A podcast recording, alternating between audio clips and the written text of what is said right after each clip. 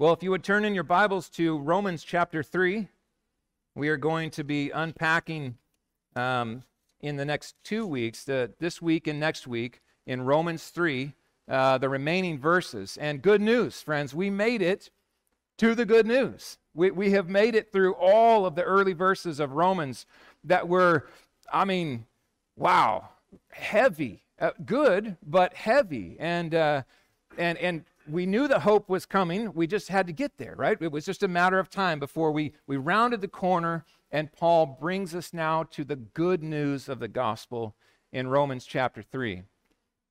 I want to pick up where we left off last week in Romans chapter 3, verse 20. Okay? This is where we left off.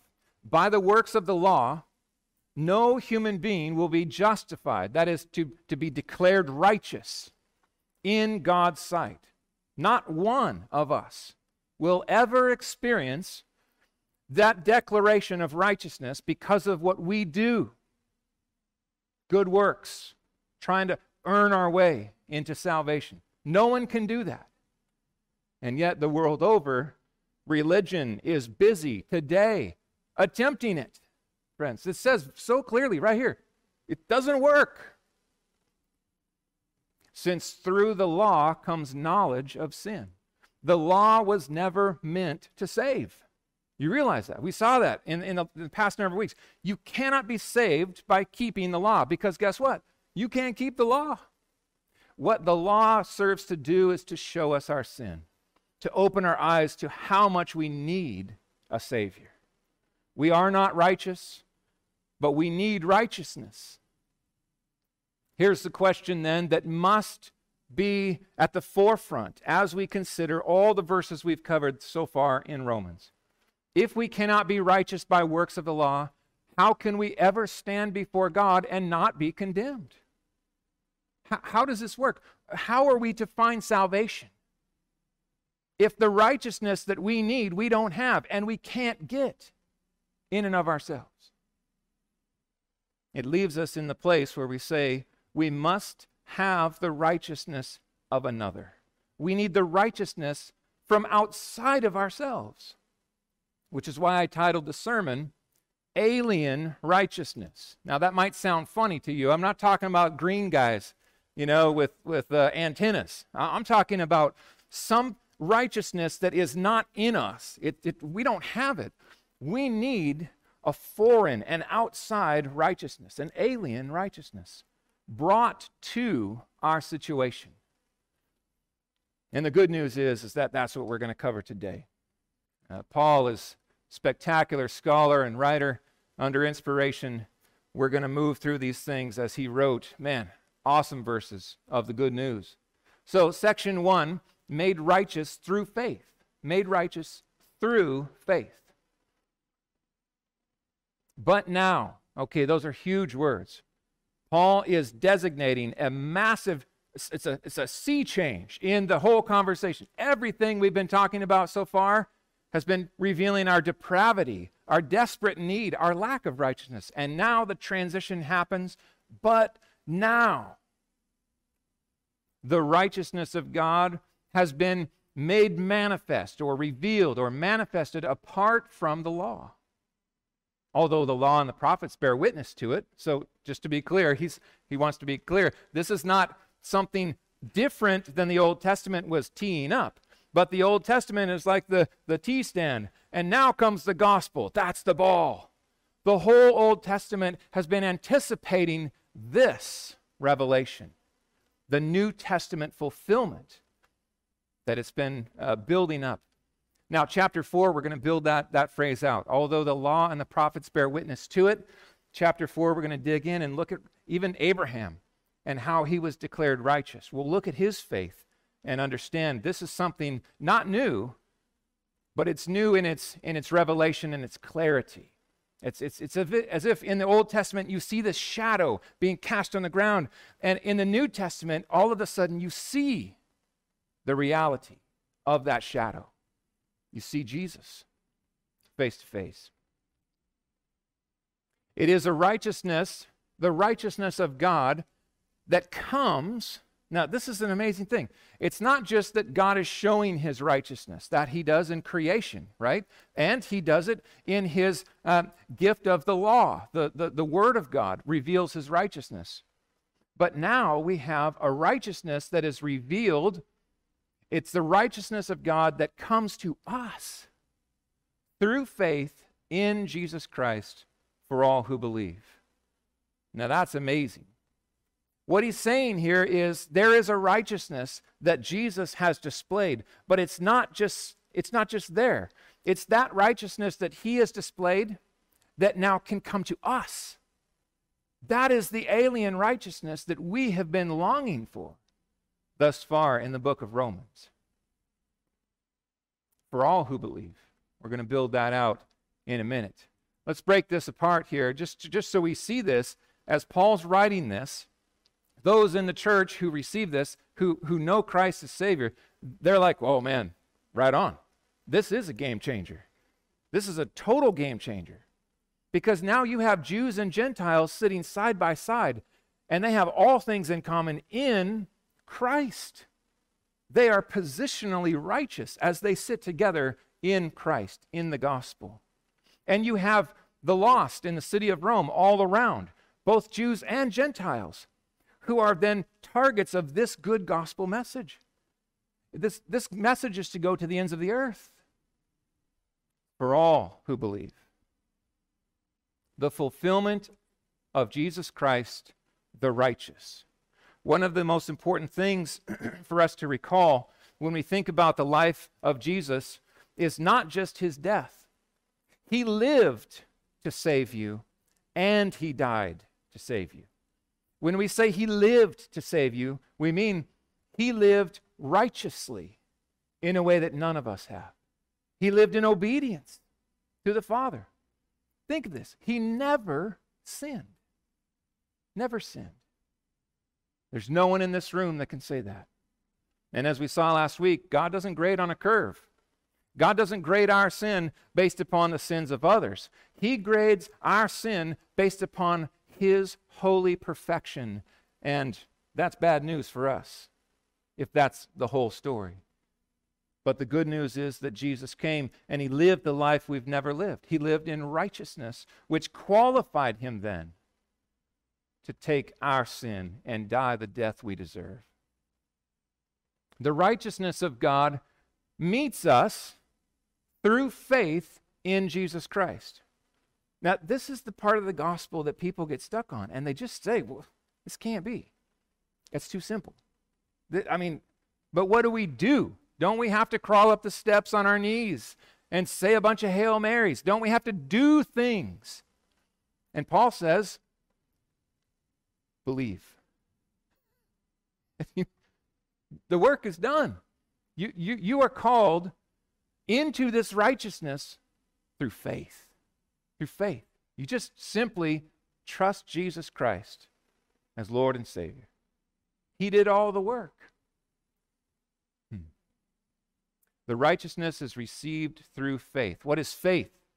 Well, faith is when I say, I will trust this thing or this person fully. I will place my trust there. Now, it's, it's interesting that we use the word place. Where have you put your trust? Where, do, where have you placed it? All of you are sitting in chairs.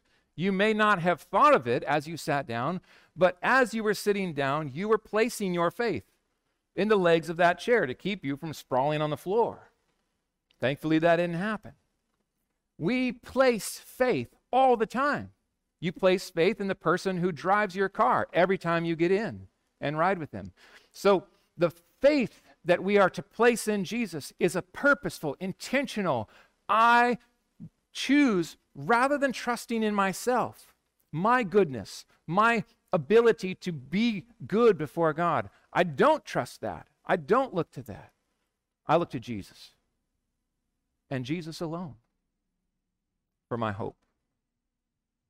That's why you have these simple gospel verses like this Acts 16 31. Believe in the Lord Jesus Christ and you will be saved. That's, that's the gospel. That's amazing to me. How simple the gospel is. That's why when I was five years old, As a five year old, I understood the gospel. By the grace of God, He lit my heart to see Christ. He, he opened my eyes and, and stirred in me a love for Jesus Christ. And, and I believed, and I was saved. That's why in our children's ministry, we're serious about the gospel. We're not babysitting in there, friends. We're teaching the gospel to the next generation so that they can believe in the Lord Jesus Christ and be saved from their sins. Hmm. The gospel is so incredibly simple that many find it hard to believe. That's the part about it that, that, that is so ironic. Yeah, but Pastor, what do I do? I need something tangible. I need to say, yeah, but I did this, and so I know I'm okay. And what's weird is when people put baptism on the list, right? Yeah, but I was baptized. That, that's not what Jesus said. Be baptized and, and you will be saved. No, that's he said, believe. The thief on the cross was not baptized. He simply turned after living all of that carnal life that he had and being rightfully convicted for his sins and crucified next to Jesus. He turned and he said, Remember me. I'm looking to you, right? He was placing his faith in Christ. And Jesus' words were, Today, you will be with me in paradise. That's the gospel. It's so simple and so glorious, so stunning in its simplicity. This righteousness is something that we can have. It meets us through the agency of faith. And by the way, that faith is the gift of God itself. We're going to see that. And it's for all who believe for all who believe. That's amazing. That's good news to the ends of the earth, right? We know that there will be some from every single nation, tribe, and tongue who believe. God has chosen, He has elected to the ends of the earth to bring to life some from every nation, tribe, and tongue. And so the question is, is asked well, where do we go with this good news? And I just ask the question where do we not go with this good news, right? We go everywhere. Who are we not supposed to talk about the good news to? Answer nobody.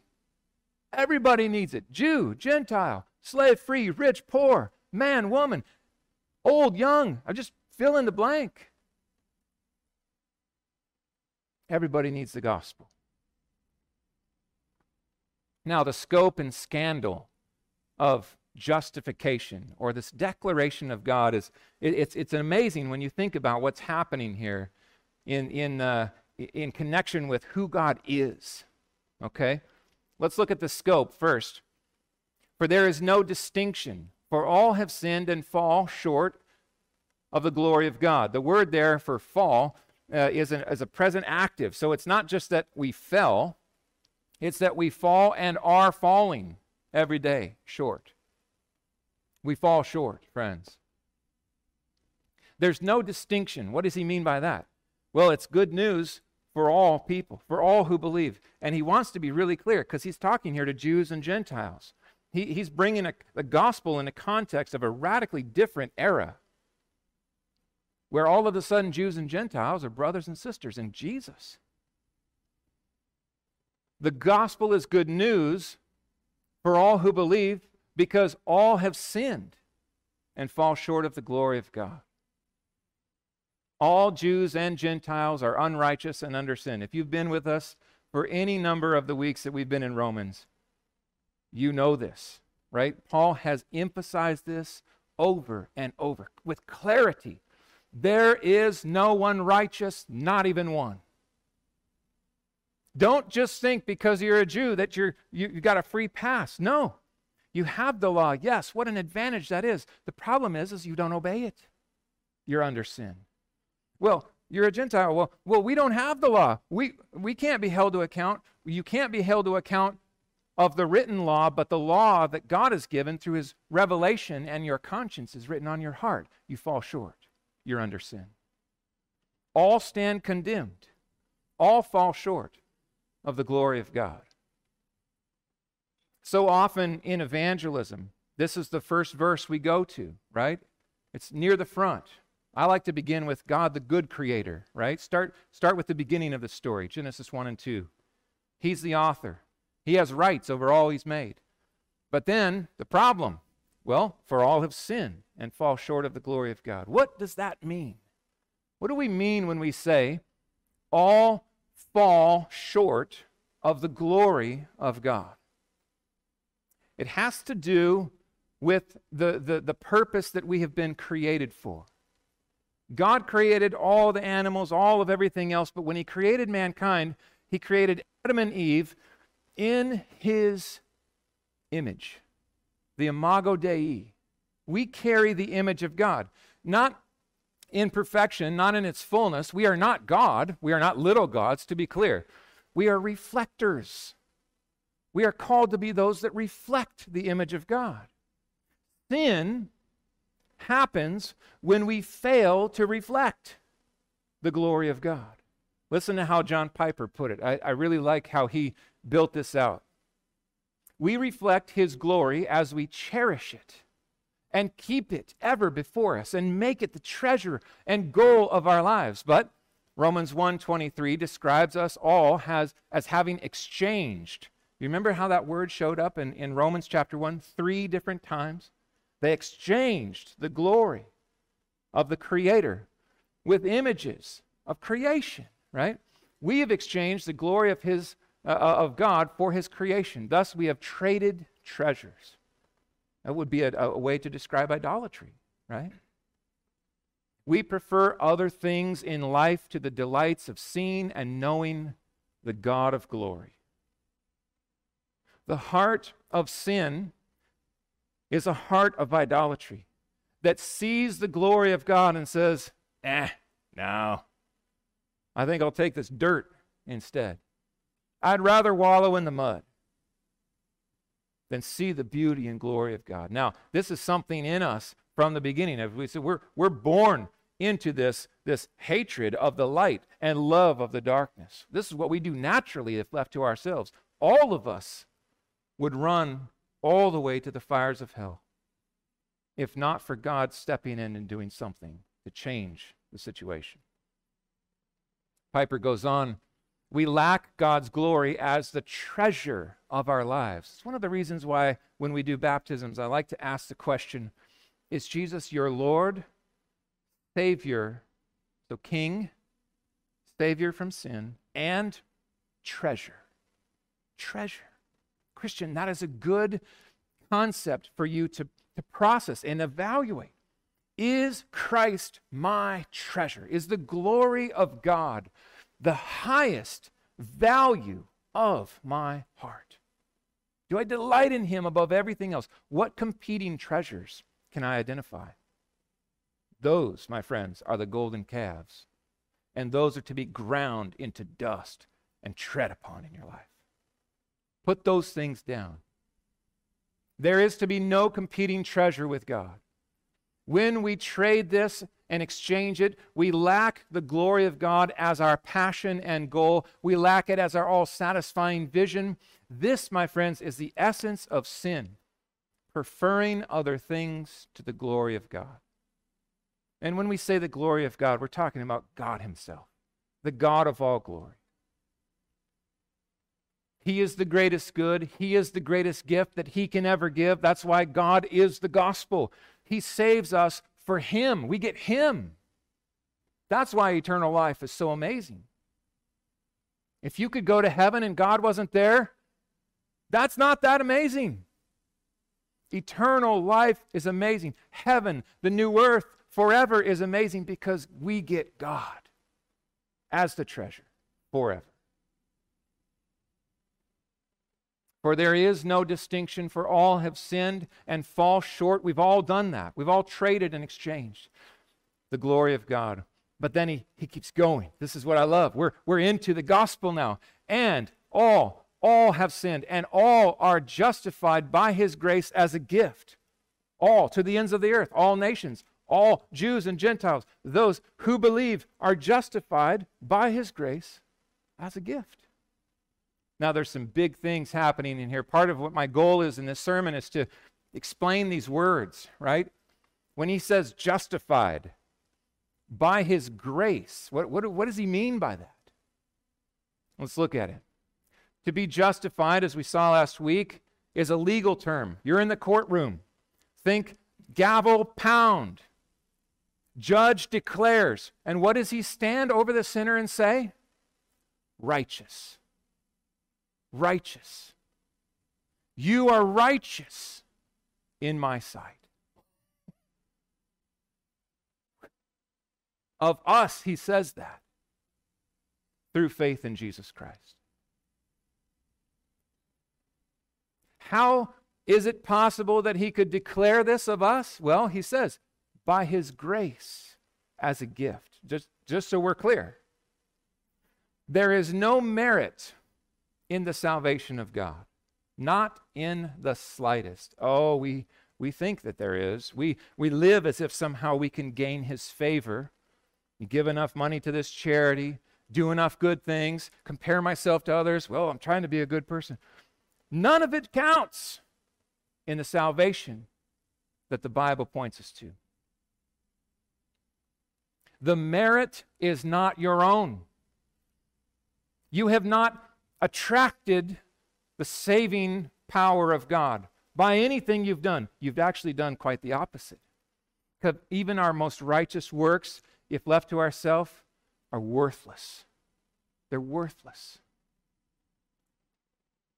The grace of God, His grace. Grace means unmerited favor. It means that you don't deserve it.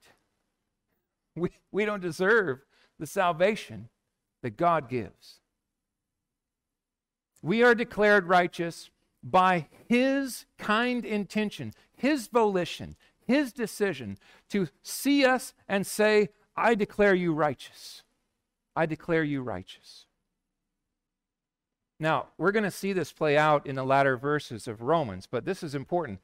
The merit that, that Paul is excluding here is both that which you have done, doesn't count for any, any merit, or somehow sometimes people think, well, God is going to look down the, the, the, corridors of my life and see some kind of merit down here and say, well, see, they, they're, they're going to do something down here. That means I'm going to choose them. That's not grace. That's merit. Even if it's anticipated, it then denies the very word grace. It is not acted or anticipated, but it's simply given as a gift. It's given as a gift. Hmm. Don't think this is cold. This is not some lottery, just random. Uh, no, no, it's not like that. It's love. It's I see you, I see your sin, I know it all, and in the face of all of that, I choose to set my love upon you and bring you to salvation. Here's the gift. Wow. Wow. What a love we have in the gospel.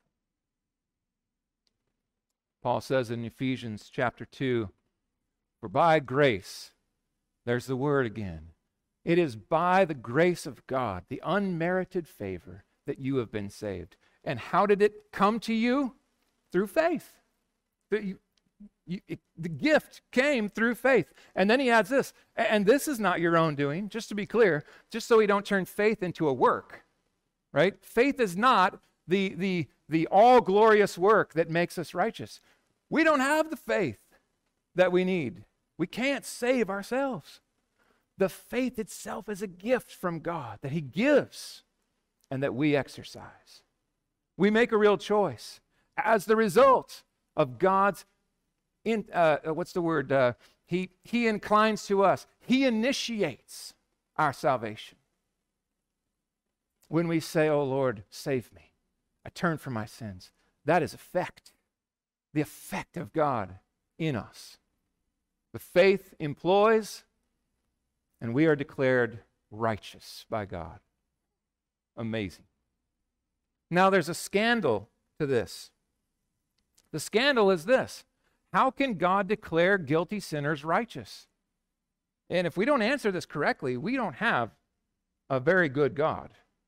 You've got to be, you can't just have a God who sees guilty people and is like, well, you know, you can't condemn everybody.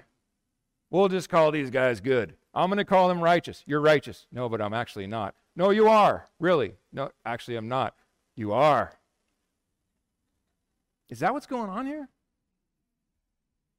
Is God just saying, I'm going to say this over you? Can he sweep sin under the rug? Can he just say, you know what? I'm God. I don't have to punish all sinners. I can do whatever I want. Well, can he? You, you wouldn't believe how many people have concluded that in our day. There are so many people who are getting on the bandwagon of, well, there's no wrath, there's no hell, because God can do whatever he wants. Wrong. Wrong, wrong, wrong. God can never deny himself. There are things God can't do. He cannot lie. He cannot be unfaithful. He cannot deal with sin in anything less than a just way. So, how then could he ever see us and say, righteous, righteous, righteous? You see the problem? The problem we have is there must be something behind the declaration. Otherwise, God is unjust. And if he's unjust, he is not good. He's a liar. He's not to be trusted. And we are all hopeless in what we do this morning. God has to be just in order to be good. We are justified by his grace as a gift. Here's the answer through through the redemption that is in Christ Jesus. This is how God's justice is addressed, is upheld, is defended. It's through the work of Jesus Christ. We are redeemed. Here's another big word that we got to make sure we're clear on. If you ta- take a coupon and you redeem it, what are you doing? You're, you're taking this little piece of paper and you're trading it in for value. You're, you're, you're redeeming, you're buying back something with what you have in your hand, right? You redeem it. If you are in a situation and you are deeply in debt, and someone comes in and pays that debt, they have, as it were, redeemed you from your debt. We are all under sin, hopelessly lost, bound for eternal wrath and hell under God's righteous justice. And God sends his Son to buy us back from that debt, to redeem us for himself. Jesus paid the price for my forgiveness and freedom. Someone has to pay. The debt has to be paid one way or another. Otherwise, God is not just. And so he sends his own son to pay the price. And the price was high, friends. He was wounded for our transgressions. He was crushed by, by whom? Who crushed him? It was the will of the Father. It pleased the Father to crush the Son. Why? Redemption. Wrath was being poured out by God the Father on his Son instead of on us. upon Jesus was the chastisement that brought us peace.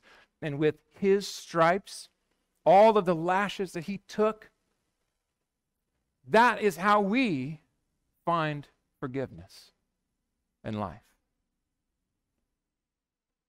For our sake, the Father, God the Father, made him, that's God the Son, Jesus, to be sin, who knew no sin so that in him we might become the righteousness of God. So God sends his Son to live in perfect obedience. He has righteousness.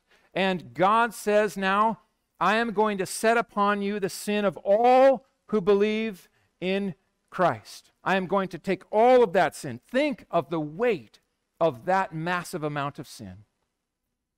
And I am going to place it on the shoulders of my Son such that when he experienced the suffering, he was paying for our sins in his body on the tree.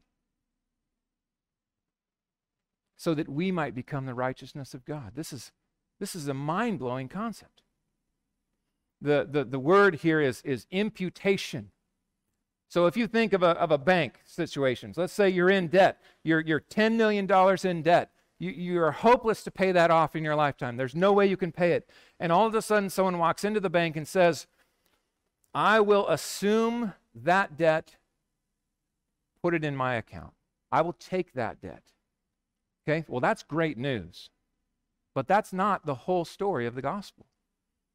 Here is what is deposited into my account, not just removed, but the deposit of one, I don't know, gazillion dollars. A, a mind blowing, infinite number is placed into my account. So I am no longer just neutral, I am righteous in Christ. Every time he obeyed, when the Father looks at me, he smiles and he says, Righteous. Think of this. You know, mason jar, like a mason jar. Picture yourself standing in a mason jar. The mason jar is Jesus' righteousness. The Father cannot look at you any longer and see the horror of your sins. It's dealt with. It's clean. It's, it's removed from you as far as east is from the west. When He sees you, He sees you, but He sees you through the righteousness of Christ. Friends, we are robed by faith. We are robed in the righteousness of Jesus Christ. We wear it like a robe. I was going to try to find a big white robe. I didn't want a bathrobe. That would have been weird. But I wanted like like a big white jacket of some sort. You know, white just like head to toe. That's what it's like for those in Christ. When you walk around and the Father looks at you, Christian, he delights in what he sees because you know what he sees? The obedience of his son. He sees you there. What's amazing about this is that can happen at the exact same time. You can be a sinner still. Simul iustus et peccator. Simul, right? Simultaneously is the Latin. Simul. Iustus, just. At the same time, you can be justified, declared righteous, and peccator, sinner. The reality is, believers are not sinless, are they? Your pastor is not sinless. We are being sanctified to become who we already are in Christ day by day, more holy. Take that sin, hunt it down, put it to death, obey Him. But we are positionally righteous. That's why I can say, Greetings, saints of Good Shepherd Community Church. You're a saint. You realize this. In Jesus Christ, you are righteous, positionally righteous, progressively so, day by day. Amazing gospel implications. So don't think of the Father up there just with a big frown on his face, Christian. Don't think of Jesus as the one who is, who is close, who's kind of defending you from an angry Father. That's not the case. The Father delights over you because he sees the rightness and righteousness of his Son. We are saved by grace alone, as the reformers made clear. By grace alone, unmerited favor. There is no one who is saved by adding any amount of works and saying, I deserve it. No works are behind your salvation. Through faith alone, you're not earning it, you're not performing things. It's the same, it's kind of the echo. By grace through faith alone. In Jesus Christ alone. There's no other Savior. No one else to look to to save sinners from their sins. Now, the final two verses, the vindication of God's righteousness. There's a little background here that Paul wants to make clear before he moves on to the next passage. The vindication of God's righteousness. All of this is uh, through Jesus Christ the redemption that is in Jesus Christ, whom God put forward as a propitiation, here's another big word, by his blood to be received by faith. That's a theme that just echoes through all of this. God the Father, be clear, when you read, always, always think pronouns. Which member of the Trinity are we talking about? God the Father put forward his Son, Jesus Christ, as a propitiation by his blood to be received by faith. Hmm.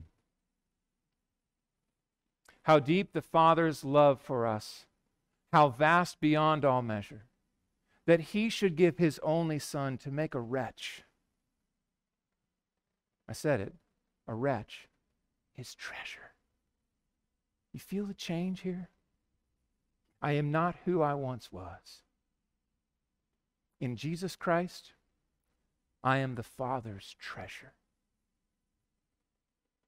Sometimes we get this wrong. We think that the Son is up there saying, I just want to save them. And the Father's like, oh, I don't know. They're pretty bad, pretty messed up.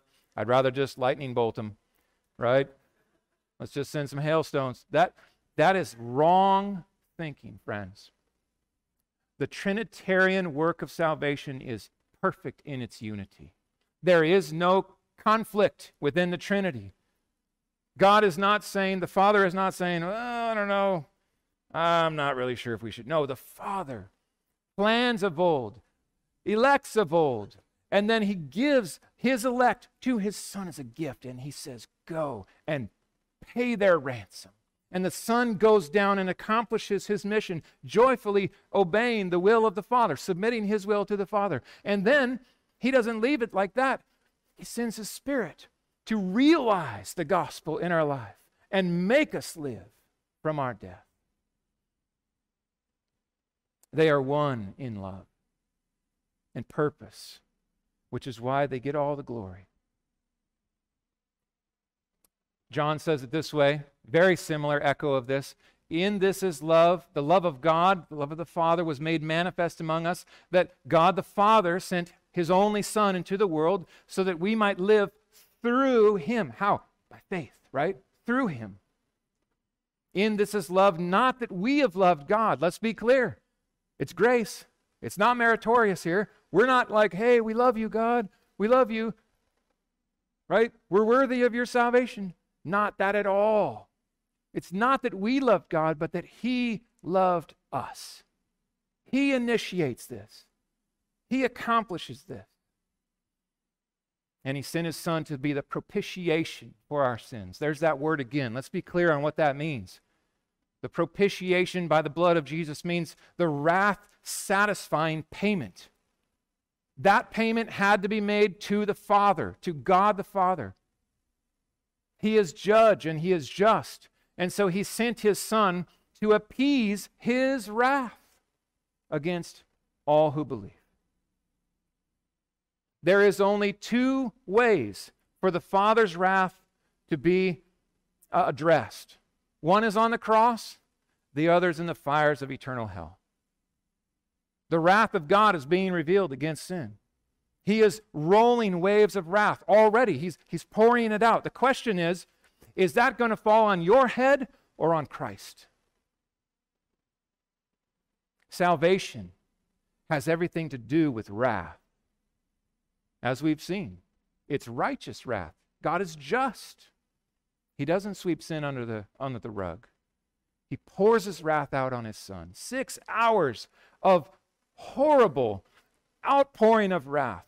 And the, the son drank every last drop, so that at the end of those six hours, at three o'clock, when he said it is finished, it was paid, paid in full. And he gave up his spirit. This comes to us by faith. Hmm. This was to show, Paul goes on, says, this was to show God's righteousness because in his divine forbearance he had passed over former sins. It was to show his, his righteousness at the present time so that he might be just and the justifier of the one who has faith in Jesus. Wow in the Old Testament. We just moved through the book of Leviticus. Remember that over here? All the sacrifices, all of the work. These, these sins were committed, but the blood of bulls and goats cannot take away sin. They kept having to sacrifice over and over and over. It says the writer of Hebrews. So we know that this had to be anticipating something of an actual payment for sin. Their sins were covered only, covered, but not dealt with and put away. They were covered. the Lord passed over in his forbearance former sins. So that when Jesus Christ was crucified, the faith of every obedient man and woman who sacrificed under the old covenant was realized in the death of Christ. You realize this? We're all saved the same way Old Testament, New Testament, by faith and in a Savior, a Messiah, whose name we know is Jesus. Hmm. Old Testament salvation was, was faith filled anticipation.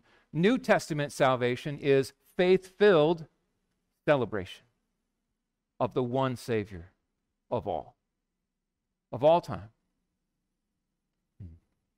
And then he says this this is that problem that we started with, right? How can God be just and at the same time declare sinners righteous? And Paul wants to make really clear God is just and he is the justifier.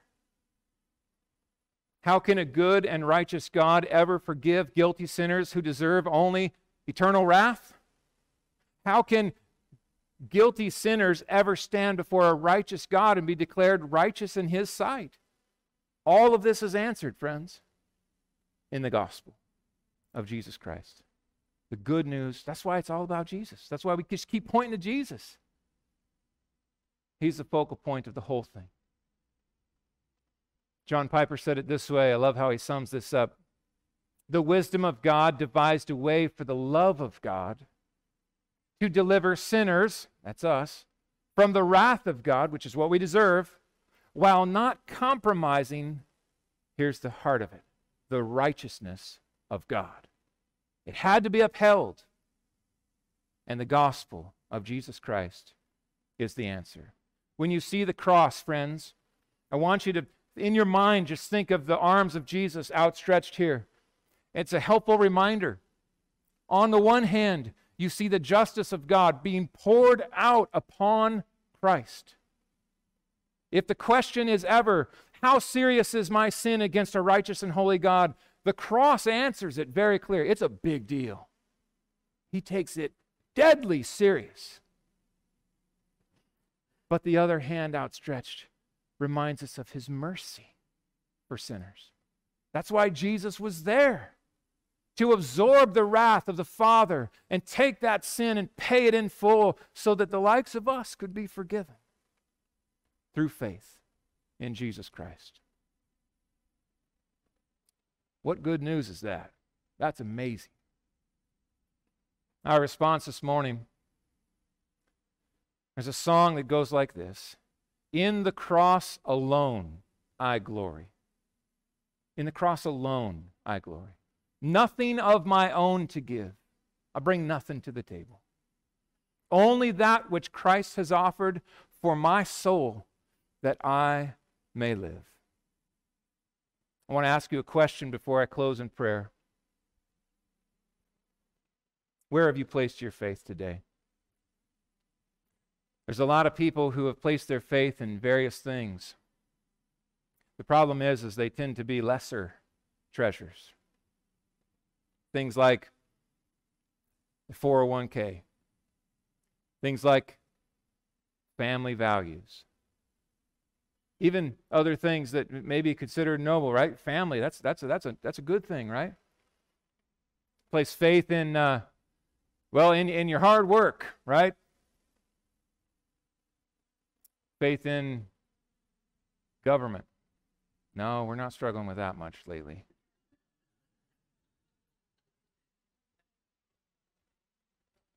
Where have you placed your faith? Right? Friends, it's all sinking sand. There's only one rock, and his name is Jesus Christ. And the door stands open today. Trust him. Repent of your sins. Run to Him. Cling to Him. And you will be saved. Embrace Him as Savior and Lord. Let's pray. Oh God, we give thanks to you for your great love that we don't deserve. You love us so much that you have sent your one and only Son that whoever, to the ends of the earth, whoever believes, should not perish under your wrath eternally in the fires of hell, but experience eternal life, life without end, life abundant through faith in Jesus Christ. Oh, Father, I pray even now that you would be stirring in the hearts of people in this room. Help us to see clearly in this world. That there's so much just distraction and, and silliness in this world. Help us to reckon with what really matters today. Help us to see things through the eyes of your Spirit. Open our eyes, unstop our ears, and show us the glory of a Savior who paid it in full so that we might be forgiven.